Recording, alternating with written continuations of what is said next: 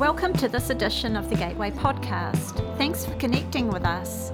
To discover more about our faith community, feel free to visit our website, gatewaychurch.org.nz. May this message be an encouragement to you. Hey, good evening, everyone. Welcome along to Gateway. Uh, add my welcome to Chris's and thanks for coming out. We appreciate that you would um, share your valuable time with us. Um, Chris was saying I'm going to start a new series this evening, uh, and I want to take a, a, little bit of time over the next few weeks and uh, talk about a subject that um, we popularly call the end of the age. You know, uh, I was saying this morning to the congregation, uh, sometimes, you know, when I'm thinking about what I'm doing, uh, I try and give our comms team and people that are involved a few weeks lead in. So I told them that I was going to do this subject, and then, of course, you sit down to prepare it. And honestly, I thought, what on earth have I let myself in for? This is ridiculous. I don't know that I want to do this, and it's too late to change it. And um, so here we are we're going to talk about the end of the age. With all of the things that are going on at present, uh, a lot of people are asking, you know, is COVID 19 kind of some uh, sort of sign of the impending end of the age? And there's all kinds of conspiracy theories that are raging. I, I, watching the news just before I came down, and even a political party in New Zealand, you know, the leader of the party made some comment about COVID 19 being a deliberate attempt to reduce the population. And somebody else during the week, I was uh, seeing that they were talking about perhaps COVID 19 as the uh, mark of the beast. And I'm just shaking my head and thinking, oh my Lord, you know, and, and I'm about to launch into this thing on the end of the age. I want you to know that I don't even intend to go in those places. Quite frankly, there's enough anxiety and confusion without me adding my two cents on whether COVID 19 is a sign of the impending end of the age. So we won't be talking about things like that. When it comes to talking about the end of the age and what the Bible says about it, some people just would rather not. Um, even somebody this morning said to me, um, I, I was I don't, I don't ever read the book of Revelation. I just find it too frightening, too scary. And there's a lot of people who would say, I, I don't want to talk about these things, it frightens me. There's others who would say, I don't want to talk about it because I'm just not interested. I, I really don't care. It'll work itself out without me giving it any thought whatsoever. And there, of course, there are other people who can't talk about anything else. They've got the Bible in one hand and a newspaper in the other, and every event is turned into a sign of the end. And I'd like to suggest to you that it's a matter of trying to get a balance between these extremes. I don't think it's healthy to obsess over the end of the age and to read every prophetic book on the, on the shelf. But neither do I think it's healthy to actually say, I don't give a hoot and I don't care about it. Um, I, I don't think it's healthy to be ignorant about it. It's a matter of finding somewhere in the midst of those two extremes. It's not a topic that we talk a lot about at Gateway. I went through my notes and my records, and the last time I talked about it was 10 years ago. And as I said this morning, tongue in cheek, uh, since then I've completely changed my mind, so at least I should bring you up to date with present thinking. Um, it's, uh, what I want to do over the next few weeks is pick a topic that I, I, suspect most of you, if you've been around church circles for very long, you would have at least heard the phrase um, and, and, and for me to speak to it. The subjects that I've chosen are concepts that, I'm, as I say, I'm sure many of you will have heard of, but I'm also pretty sure that if you were pushed to explain them, you might be a little vague in your answers. And I don't say that to make you feel inadequate or substandard in some way. The truth is, some of these concepts, concepts are very difficult to grasp, and there's lots of different opinions regarding them, and it can be, quite frankly, confusing. The talks will amount to my opinion on the subject, at least my current opinion. And uh, you don't have to agree, okay? This is not one of those churches where, uh, you know, since I'm the senior pastor, I say it, you better believe it. It's my way or the highway. Um, it's just not like that. You don't have to agree. In fact, I'm sure some of the things that I'll say to you will perhaps shock you, and uh, you won't agree, and that's quite okay. If I get you thinking and delving into the scriptures, I'll consider this series uh, a success. I'll consider it worthwhile.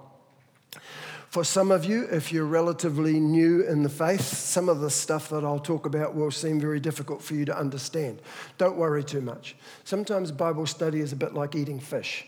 You eat the flesh or as much of the flesh as you can, and if there are bones, you put them to the side, okay? And if something's getting stuck in your throat and it's a bone, just stick it on the side. When I do teach on subjects like this, I usually make a point of saying that the goal of the teaching is never simply to titillate or to entertain when the Bible speaks about the end of the age, which in the New Testament it does quite significantly, one in 18 of the verses of the New Testament are reputed to speak to the end of the age, so it's a significant topic. When it does speak to those to that subject, it always does so with the idea that it will impact our present living. It will always be about things like tra- transformation, discipleship, perseverance, okay? So it's meant to change our behavior, not just to entertain our minds. So, with those as qualifications, I want to look at the first concept that has to do with the end of the age. We've called the series, What is it about? And then I'm going to add the concept. So, tonight, it's Daniel 70 weeks. What is it about that? Now, um, it doesn't take a rocket science to, to say that we're going to be a little bit in the book of Daniel, and in particular, Daniel chapter 9. This prophecy, called generally called Daniel's 70 weeks, is considered by many to be the most remarkable prophetic utterance in the entire Bible. It has been called the watershed prophecy of the Bible. Someone else called it the prophecy of prophecies. Another scholar said it's the key that unlocks the prophetic door of the Bible. And the passage is both complex and critical. And I want to say right off the bat, there are numerous different schools of interpretation. The reason I'm starting with this very difficult concept is the way you interpret this particular prophecy will affect pretty much everything you believe about the second coming downstream. So, if you've heard of things like the place and role of Israel, the rebuilding of the temple, the future regathering of Israel in their land, and, and uh, you know, the seven year tribulation, the Antichrist, and what he, she, or it does, the abomination of desolations, the millennial rule of Christ, the rapture, you've probably heard of some of those terms at least.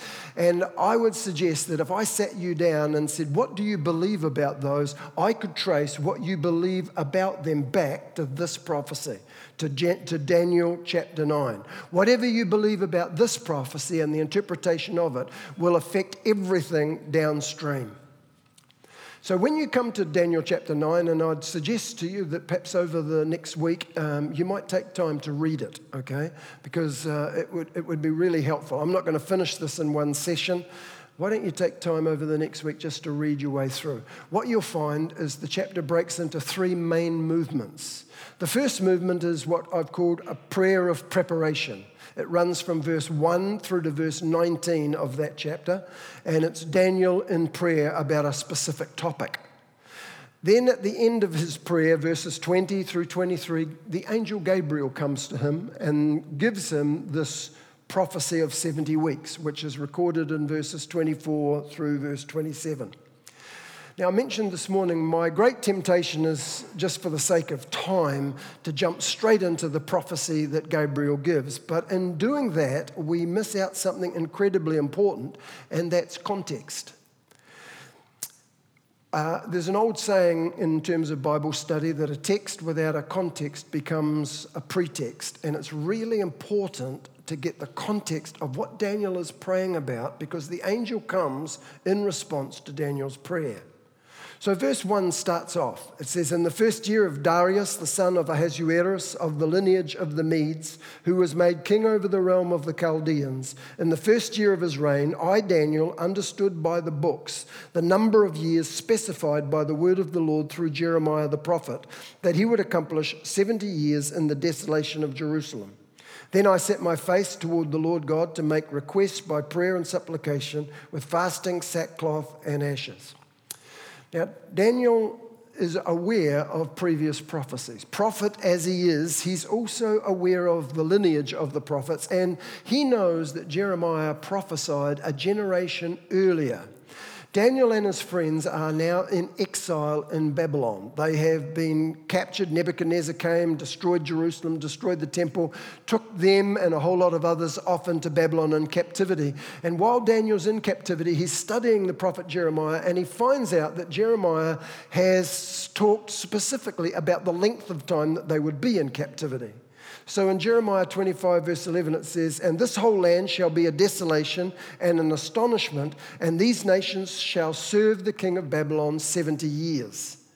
And in chapter 29, verse 10, he says, Thus saith the Lord, after 70 years are completed at Babylon, I will visit you and perform my good word toward you and cause you to return to this place. So we're not quite sure how long into the period this is. Some have said 58 years, others have said 66 years. It's getting close to that terminus period. And Daniel, recognizing that, turns to the Lord in prayer. And he starts to fervently pray that the word of the Lord through Jeremiah would come to pass. By the way, as an aside, if you feel like God has given you prophetic words about your future, He's spoken to you about things, this is a really good model in terms of what you do about it. You don't just sit by passively and say, oh, well, we'll wait and see. You're a participant in anything that the Lord wants to do. He has given to human beings the dignity of being co regents, co- having co agency with Him. He doesn't just say, Well, I'll do it, you forget about it. He says, I'm going to do it, and here's your role. And so, being aware of that, Daniel prays. Now, the great theme that pervades Daniel's prayer, and in keeping uh, with what I said to you before about context, the prophecy that follows. Okay, so Daniel's prayer, the prophecy that follows, the theme that runs through it is the covenant that Yahweh has with Israel. When you read through for your homework, Daniel chapter 9, you just put a ring about, uh, uh around the words that talk about the oath, the promises, the covenant. It's the theme of Daniel's prayer. Daniel chapter 9 is the only book or the only chapter in Daniel that the name Yahweh, which is the covenant name of the God of Israel, is used. Okay, and it's used in verse 2, verse 4, verse 10, verse 13, verse 14, verse 20. That should give us a, an idea of what uh, Daniel is trying to, to get across to us. This chapter is about God's covenant with Israel. It's a significant clue in terms of the unfolding of both the prayer and then the prophecy. So Daniel begins to pray, and in verse 4 it says, I prayed to the Lord my God and made confession and said, O Lord, great and awesome God, who keeps his covenant and mercy with those who love him and with those who keep his commandments. The covenant is the ground and confidence and the subject of his plea. Now, you, if you know the Old Testament, you'll know that Israel's history has been one long, sad story of violation of the written stipulations of the covenant that God had entered into with their forefathers. If you read Leviticus chapter 26 and Deuteronomy chapter 28, God outlines this covenant and says, Listen, if you will obey the agreement that we have made now, these will be the blessings. But if you disobey, these will be the curses. So, this is what Daniel is now praying through. In verse 11, he's saying, Lord, all Israel has transgressed your law and has departed so as not to obey your voice. Therefore, the curse and the oath written in the law of Moses, the servant of God, has been poured upon us. We've disobeyed and the curses of the broken covenant have come upon us. Verse 13, as it is written in the law of Moses, all this disaster has come upon us. Verse 14, therefore the Lord has kept the disasters in mind and brought it upon us. Daniel is saying, Lord, we've We've violated the covenant, and now we are reaping what we've sowed. We are in exile just as your word said we would be. And Daniel is now praying that as God has remembered the curses of the covenant, he would turn to them in mercy and remember the promises that he had made to those people. For in those passages in Leviticus 26, verse 44, it says, Yet, all, yet for all that, when they are in the land of their enemies, when they're in exile, I will not cast them away, nor shall I abhor them to utterly destroy them and break my covenant with them. God is saying, I'm a faithful covenant keeping God. And even though you have violated it and you have reaped the consequences of it with the land vomiting you out as I told you it would, And now you've been in this exile for near 70 years. I'm telling you, I'm still a covenant keeping God. And in Deuteronomy 30, verse 3, the Lord your God will bring you back from captivity and have compassion on you and gather you again from all the nations where the Lord your God has scattered you. So, recognition and appreciation of that pervasive theme of the covenant is really important because it is the context of the words of Gabriel to Daniel. When you come, and, and we will in a moment, to the closing words of Gabriel's prophecy to Daniel, you'll find him speaking about a covenant. And I want to say to you, there should be absolutely no doubt as to the identity of that covenant because it's been the theme of the whole thing up to this point. There is a clear link in the prophecy between Messiah and covenant. When Gabriel's sharing this word, he says in verse 26 Messiah shall be cut off, but not for himself. And that word cut off is a Hebrew word karath, and it's regularly employed for the act of ratifying a covenant by cutting. When people made covenant in those times, what they would often do is they would take an animal, slice them down the middle, put them in piles, and, and kind of make an aisle, and the members, the people making the covenant would walk through. And what they were saying is essentially, if I violate the covenant, let me be as these animals are. You see that in Genesis 15, where God makes a covenant with Abraham. And, and the word is karath, to cut covenant. So here it says, Messiah shall be karath There'll be a cutting off. And there is an allusion in Daniel's prophecy to the idea of covenant. And then the very next verse, it talks about this person who will confirm a covenant in verse 27. So there's clear continuity in terms of context, in terms of Gabriel's word. This, this prophecy is about the covenant that God has made with Yahweh. Now you say, well, Don, you seem to be laboring this really, really um, strongly. Why, why would you be doing that? Well, I'm doing it because many people, in terms of their approach to the end of the age, have been influenced by an idea and by a, a, a, kind of teaching that, that tells them at the end of the age, right at the very end of the age, there will be a seven year period and in the midst of that seven year period, three and a half years in, a, a figure called Antichrist will come. And he will, he will make a covenant with Israel, but halfway through it, he will break the covenant.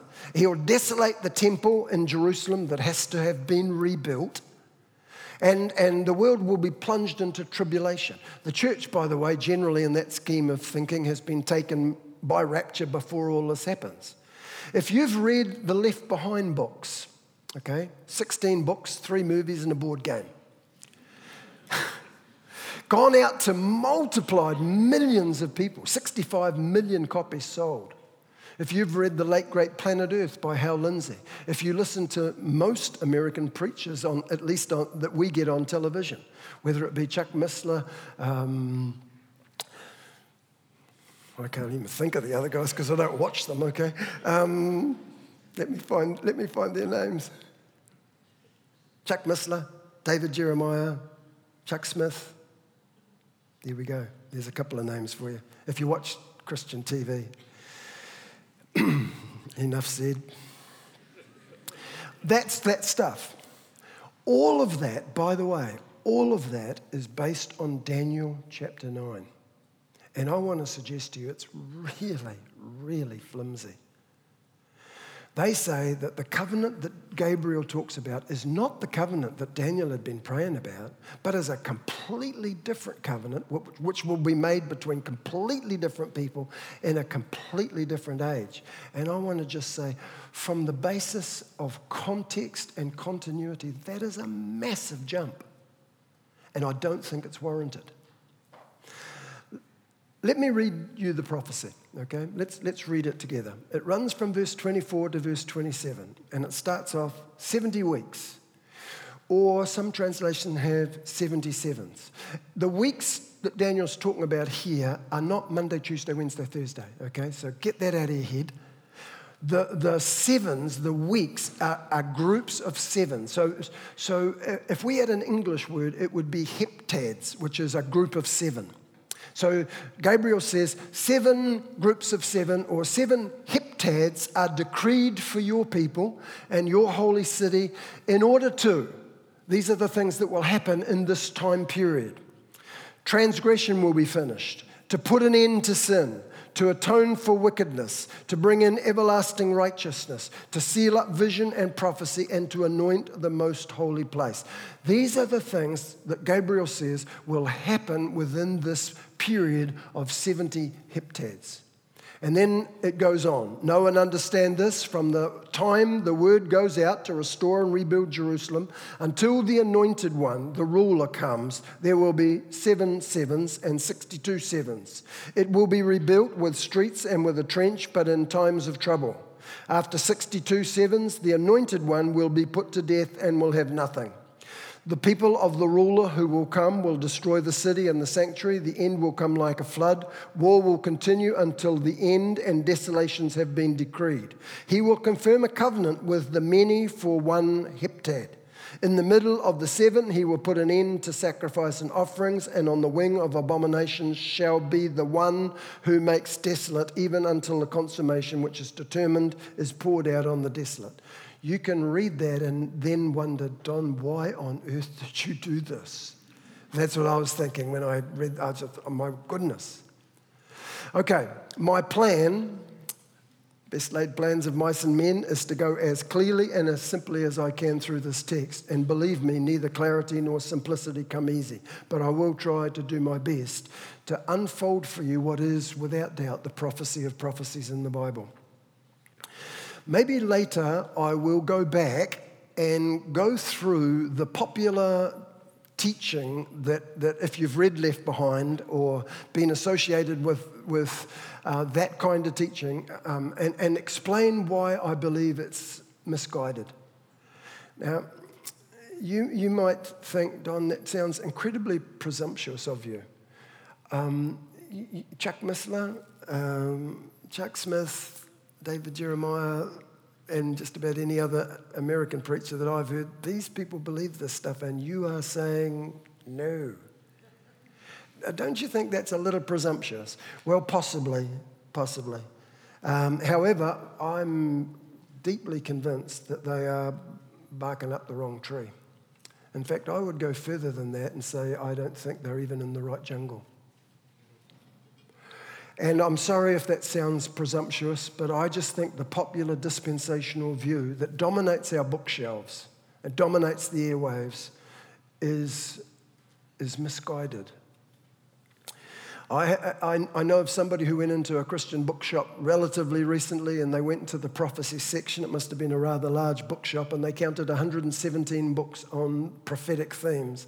And they went through them one by one and they said 102 of the 117 books had this dispensational late great planet Earth left behind teaching. You know, that at the end of the age, there will be this seven year period. Halfway through it, Antichrist will come, break covenant with Israel, and tribulation will come, and then the end of the age. All based on that prophecy. And I'm suggesting to you that there is no basis whatsoever to change horses midstream and make that covenant mean something completely different from everything that Daniel has been talking to to this point. So the angel says 70 heptads have been determined or decreed or marked off for you and your people. I think what Gabriel is talking there without going to reasons why, because it would just take us too long, are 70 groups of seven years. So, what he's talking about are cycles of 490 years.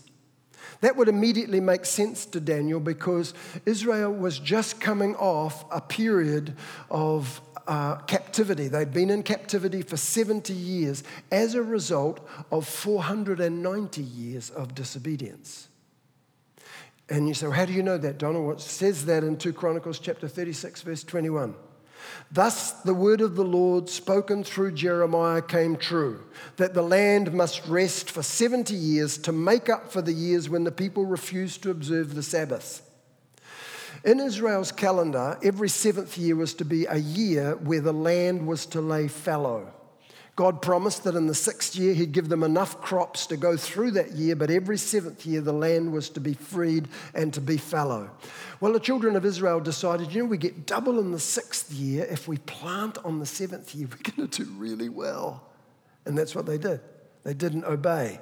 And so for 490 years, the land did not get its rest. And God says, I'm going to collect all of those Sabbaths in one foul swoop and for 70 years the land will lie desolate to make up for the years you never gave its Sabbath. So, for 490 years of disobedience, I'm going to take those 70 Sabbath years and you will spend them in exile.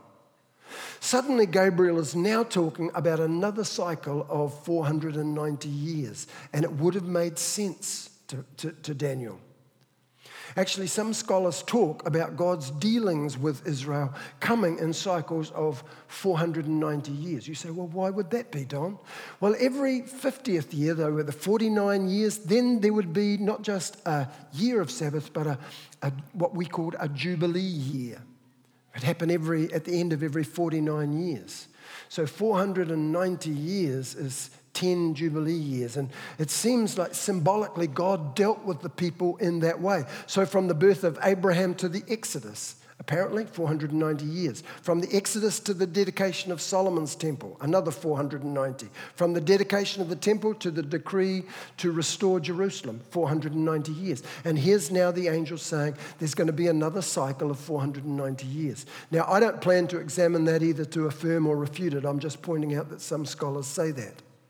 So here's now the angel Gabriel announcing that the next cycle of 490 years will bring Israel to a significant place in the purposes of God. And he says, when or before this 490 years finishes, before there is 77s or 70 heptads completed, these things will take place. There will be a finish of transgression. There will be an end of sin there will be reconciliation for iniquity. Everlasting righteousness will be brought in. Vision and prophecy will be sealed up, and a most holy person or place will be anointed. Now, the people that take the Daniel's prophecy and push it right to the end of the age say none of those things happened. None of those things have happened. All of those things must happen at the end of the age. So that's one reason why they break the prophecy up, take one period of 70 years and say, there's something, something, this has got to go to the end because none of those things have happened. Well, I would like to suggest they've all happened. They are closely connected and they're linked by the conjunction and and the language is all drawn from the work of a high priest, which took place on the most holy day of Israel's year, the Day of Atonement, Yom Kippur. And his work, the high priest's work, was the foreshadowing of the ministry and work of our ultimate high priest that the book of Hebrews talks about, the Lord Jesus Christ. And I think that those six clauses all have to do with the work of Messiah. And what the angel is saying is in the next cycle of 490 years of 70 heptads, the Messiah will come and he will deal with the clauses, those six issues. And it will happen by him being cut off in verse 26 of the prophecy. The, the, the, these clauses will happen because Messiah is cut off. And cut off is, as I said to you before, terminology that always means death by judgment or violence. It's the vocabulary of a violent penal death. Without doubt, at least in my humble opinion, those clauses have to do with Messiah, the work of Jesus on the cross. As I say, some, of the, some people say, well, none of them have happened in their fullness, therefore it must be the end of time. It won't be until the second coming of Jesus. But I think that completely misses the reality of what we talk about when we say now, but not yet. When Jesus talked about the kingdom of God coming, he talked about it in two ways. He said, The kingdom is here, it's among you, it's working. When I cast out demons by the finger of God, you need to know the kingdom has arrived. And then on other occasions, he would talk about a kingdom that is yet to come. So he would talk about the fact that it was here and operating, and yet in its fullness, it still waited consummation. And nearly all of the truths that we talk about in terms of Jesus' work on the cross are that way. He has started something in the here and now, and it's now here and operating. We yet await its fullness. We know that Jesus, by virtue of his crucifixion and resurrection, he introduced into the middle of the age the new creation. Everything that the Jews were expecting to happen at the end of the age, Jesus brought it into the middle of the age. The resurrection of the dead that they all thought would be at the end of the age happened to someone in the middle of the age. And he now has introduced new creation. It's here and it's started, but it still awaits its fullness. When Paul said, If any man be in Christ, he is a new creation, the he is is in italics, which it, it means it's been supplied by the translators. So, what Paul said is, If any man be in Christ, new creation. You're it.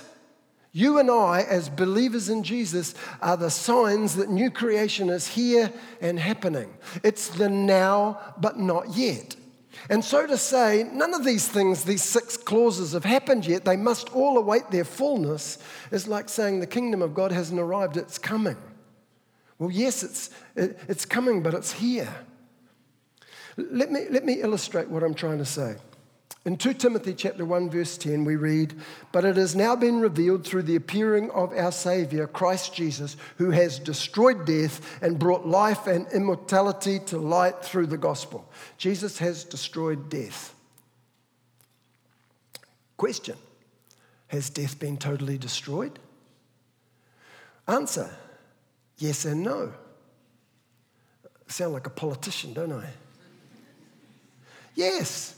Jesus' death on the cross dealt with the problem of death. That's what Hebrews says. By embracing death and taking it into himself, he destroyed the devil's hold on death and freed all of us who cower through fear facing death. Yes, he's dealt with death. He broke its power. He rose from the grave. Yes, he's dealt with death and he's destroyed it.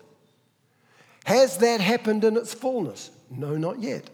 And 1 Corinthians 15 says, the last enemy that will be destroyed is death.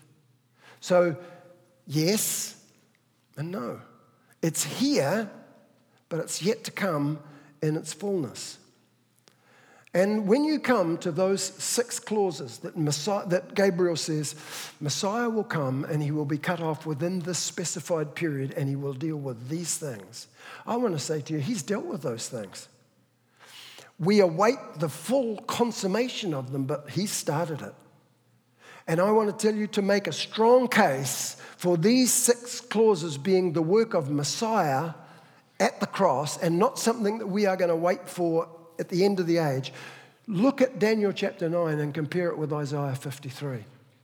Isaiah 53 is the story of the suffering servant. It's the, it's the most powerful prophetic proclamation that Jesus would come. And if you look at the language of Daniel 9 and Isaiah 53 and compare them, it's amazing. Daniel 9 says that one of the things that he will do is finish transgression. Isaiah says he was wounded for our transgressions. Daniel says he will make an end of sin. Isaiah said his soul was made an offering for sin. Daniel says he will make reconciliation for iniquity. Isaiah says he will be bruised for our iniquity. Daniel says he'll be cut off. Isaiah says he will be cut off. Daniel says, but not for himself. Isaiah says, not for himself, but for my people. So let me go through those very briefly, those clauses. Firstly, um, he will make uh, or he will finish transgression. Judicially, provisionally, Jesus dealt with that at the cross. Now, not everybody lives in that reality, but in God's purposes, they have been dealt with. As Isaiah said, for the transgression of my people, he was stricken. He dealt with that issue. You know, on the cross, as Jesus is hanging there, John chapter 19, verse 30, he says, It is finished. Wonder what was going through his mind. I wonder if he's just thinking, I'm done, I've had it all, I'm out of here. I don't think so. I think he was saying, it is finished. Everything that was planned, the Father's purpose has finished. And the Father's purpose was to finish transgression. And when He said, It is finished, I think He had that in mind. The second thing is, He will make an end of sin. Now, it's very plain from Scripture that it's Messiah who makes an end to sins. And on Calvary, he offered the one sacrifice for sin, bearing the sins of many. That's why John says in his epistle in John chapter 1, uh, 1 John chapter 3, and you know that he was manifest to take away our sins. Hebrews 3, uh, 1 verse 3 says, When he had himself purged our sins, he made an end provisionally of sin. He made reconciliation for iniquity, and thirdly. That same phrase, by the way, is used in the book of Leviticus and is, uh, translated to make atonement for. It was the ministry of Messiah to make atonement. Romans chapter 5 says, For if when we were enemies, we were reconciled to God through the death of his son, much more being reconciled, we will be saved by his life. It's He that makes reconciliation. Number four, bring in everlasting righteousness. Listen, this age lasting righteousness could only be brought in when transgression, sin, and iniquity had been made an end of and reconciliation had been effected. When Christ died on the cross, this kind of righteousness was made available to all men. He took my sin that I might have his righteousness, 2 Corinthians says. And if righteousness has been brought in and that righteousness is everlasting, then this is the work of Messiah and it is something that he's already done. In Romans chapter 3, verse 21, but now apart from the law, the righteousness of God has been made known, to which the law and the prophets testify. Messiah has done these things. Okay, we await their fullness, but it is here, it has started. To seal up, number five, vision and prophecy. That simply means to fulfill the vision of the prophets, to confirm prophetic revelation. Old Testament vision and prophecy all pointed to Messiah, and he came to fulfill the vision and prophecy of the Old Testament. Acts chapter 3 says, But those things which Christ foretold by the mouth of all his prophets that Christ would suffer, he thus has fulfilled, or he has thus fulfilled. We often sing that song, you know, all his promises are yes and amen. And we tend to imagine that God's promises to us are yes and amen. And I don't have too much of a problem with that, except that that isn't what Paul's saying in the passage that it's found. He's saying all of the promises of God are yes and amen in Christ. They all find their focal point in him. He came to fulfill the prophetic word. And finally, number six, there's an anointing of a most holy. Now, it's difficult to know whether a holy place is intended or a holy person is intended in the Hebrew language, but I'd suggest to you it doesn't matter because Jesus is both. If it's a holy place, then it's talking about anointing a temple. And Jesus in John chapter 2 looks at the present Herod temple, Herod's temple and says, you knock it down, uh, you destroy this temple in three days, I will restore it. And everybody laughed at him. But the disciples said he was talking about the temple of his body. He is the temple. He came, it says in John chapter 1, verse 14, and tabernacled among us. He pitched a tent, a temple filled with the glory of God. He was it. And if it's talking about anointing a temple, it's talking about him. And if it's talking about anointing a person, it's him. God anointed Jesus of Nazareth with the Holy Spirit and with power, and he went about doing good and healing all those who are oppressed of the devil, it says in Acts chapter 8. He's the anointed one.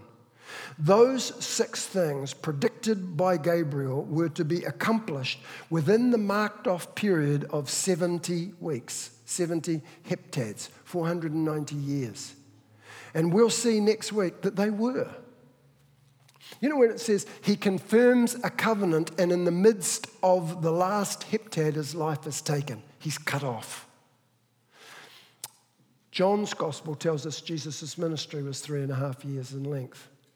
And in the midst of the heptad, in the midst of the seven, he gets cut off.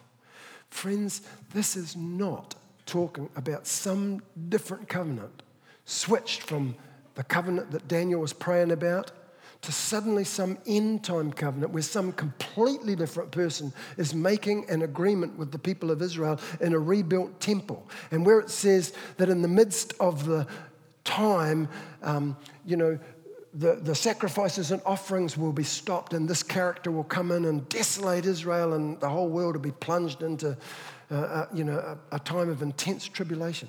All of that, the whole of that scenario is based on this passage.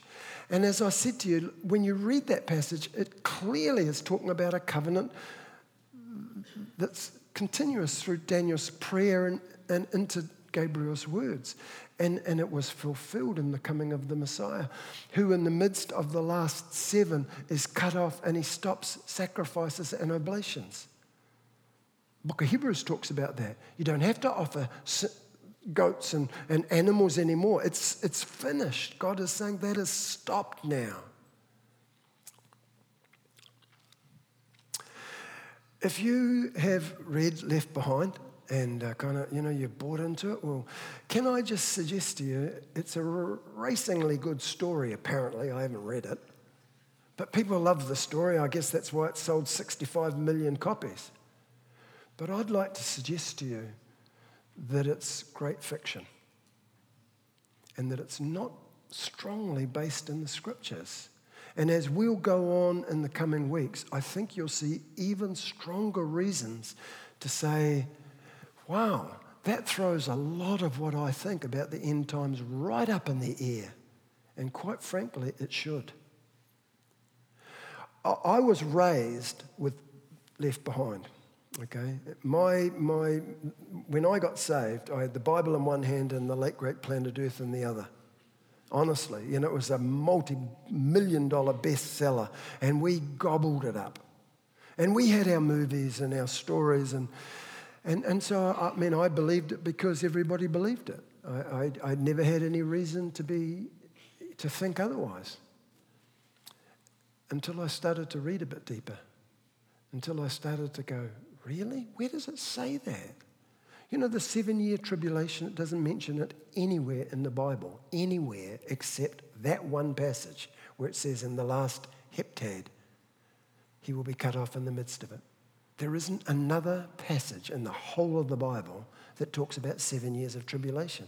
But you would swear that the Bible was filled with it from start to finish by the way it's talked about, by the way it's spoken. Everybody just believes it. And I want to suggest to you we need to be a little more thorough in our thinking. You know, I said to you before, and I'm, I'm sorry, this is going to sound as presumptuous as I sounded before, and I don't mean it to, but um, while this teaching is incredibly popular, particularly in the US, it is not it is not believed, it's not the strongest position in terms of scholarly approach to the book of Daniel. I'm sorry, it's just not. I'm sure many of you have heard of people like N.T. Wright, Gordon Fee, you know, and a dozen one other people who are real scholars. And they would say of that approach, they say it kindly, and I'd like to try and say it as kindly as I can too, but they shake their head and say, nah, not even close. And yet, it is so profoundly believed, particularly in the US, that it has affected American foreign policy. Strong, uh, if you, if you, I'm not, I'm not a politician and I don't want to get into too deep a water here, but I'm, I'm stunned by America's approach to Israel on the basis of this is what the Bible says. And I'd like to suggest to you that the Bible doesn't say that at all. And yet, the American church has swept into this. I was joking this morning and said, Man, I'd never preach this in America because I'd be thrown out. I remember even going to the Philippines, which, of course, is very strongly influenced by, the, by, by American theology. And, and they asked me to talk on the last days, and so I did. And, uh, you know, my, the pastor, who's a dear friend of mine and remains so, just said, We have never heard of this before. This, this is new. Because I suggested, you know, things like the rapture might not happen seven years before the tribulation and all that stuff. It's just, it's just, it's supposition. And so much of it is based on that prophecy. And as I said, when you just lay that prophecy out and go, has it been fulfilled? The answer is yes, it has. Okay, and, and we have no reason to be anticipating a seven year period of tribula- tribulation at the end of the age. It's just not there. Sorry. It's in Left Behind. And it's in Late Great Planet Earth. And Chucks talk about it. It's not there. Okay? So, over the next couple of weeks, I'm going to show you why it's definitely not there. Thanks for listening. If you'd like to know more about our faith community, feel free to visit our website gatewaychurch.org.nz.